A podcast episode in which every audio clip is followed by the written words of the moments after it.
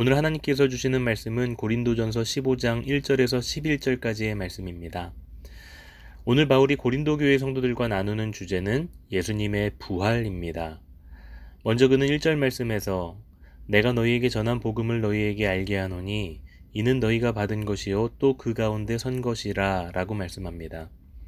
바울의 표현에 의하면 고린도 교회의 성도들은 바울이 전하는 복음을 이미 받았고 또 이미 그 가운데 서 있다고 말합니다. 자, 그렇다면 여기서 말하는 복음, 즉 이미 성도들이 그 가운데 서 있다라고 말한 복음의 중심에는 무엇이 있는가? 오늘 본문의 문맥을 고려했을 때 그것은 예수님의 부활입니다. 우리가 반드시 알아야 할 분명한 사실은 복음의 중심에는 예수님의 부활이 있다라는 것입니다. 복음의 시작은 예수님을 믿는 것인데 더 구체적으로 표현하자면 부활하신 예수님을 믿는 것입니다. 왜냐하면 14절의 말씀처럼 부활이 없다면 우리의 믿음도 헛것이기 때문입니다. 아, 그렇기 때문에 우리의 신앙 고백 가운데 예수님의 부활에 대한 고백이 없다면 우리의 믿음은 없다 해도 과언이 아닐 것이지요. 그런데 초대교회 이래로 수많은 이당 종파와 거짓 사도들이 예수님의 부활을 부정하며 성도들을 미혹했습니다. 한편에서는 예수님의 부활은 사람들의 조작과 소문으로 만들어진 것이고 실제로 예수님은 어딘가에 살아있다가 죽었을 거라는 것입니다. 또 다른 한편에서는 예수님이 구원자 하나님이라면 타락한 인간의 육체를 그대로 입고 부활하는 것은 말이 안 되고 영으로만 살아나셨을 것이라는 것입니다. 그럴듯한 사람들의 속임수에 몇몇의 그리스도인들의 믿음이 흔들리고 있을 때 바울은 고린도전서 15장의 메시지를 통해서 자신 있게 예수님의 부활을 변증하고 있는 것이죠. 변증이라는 말은 변호하고 증명하는 것을 뜻합니다. 그렇다면 변증에 반드시 필요한 것이 있는데 그것은 바로 증거입니다. 증거가 있어야 자신의 논지를 증명할 수 있는 것이지요. 자, 그렇다면 오늘 바울이 변증을 통해 가장 먼저 꺼내놓은 카드가 무엇일까요? 그것은 바로 증인입니다. 증인이야말로 재판에서 결과를 뒤집을 만큼 강력한 증거일 것입니다. 오늘 바울은 십자가에서 죽으시고 부활하신 예수님을 직접 목격한 증인들을 나열합니다. 개바가 있었고 예수님이 열두 제자가 있었고 오백의 형제들이 있었고 야고보가 있었습니다. 특히 오늘 7절 말씀의 야고보는 예수님의 형제 야고보입니다. 그리고 그는 훗날 예루살렘 교회의 수장이 되지요.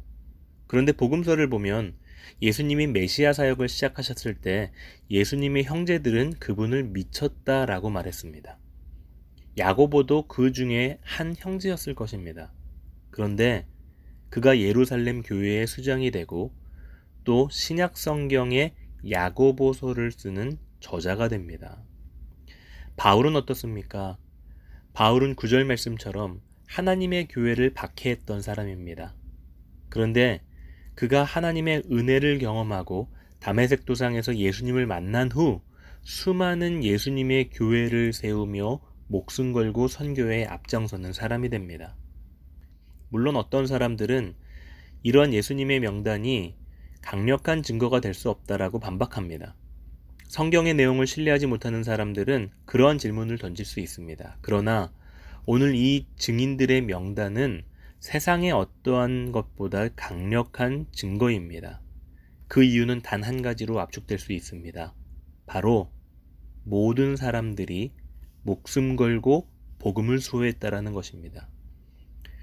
거짓을 위해 목숨을 바치는 사람들은 없습니다. 100번 양보해서 그런 사람들이 몇 명이 있다고 하더라도 성경의 역사와 일반 역사 속에서도 수많은 그리스도인들은 복음 때문에 순교했다고 기록합니다. 복음 때문에 원형 경기장에서 사자에게 잡아먹히고 복음 때문에 조롱받고 복음 때문에 십자가를 졌습니다.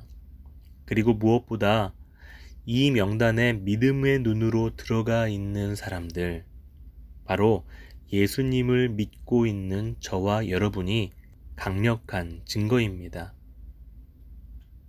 내가 예수님이 하나님이심을 믿는다는 것, 제대로 된 이성으로는 결코 믿을 수 없지요.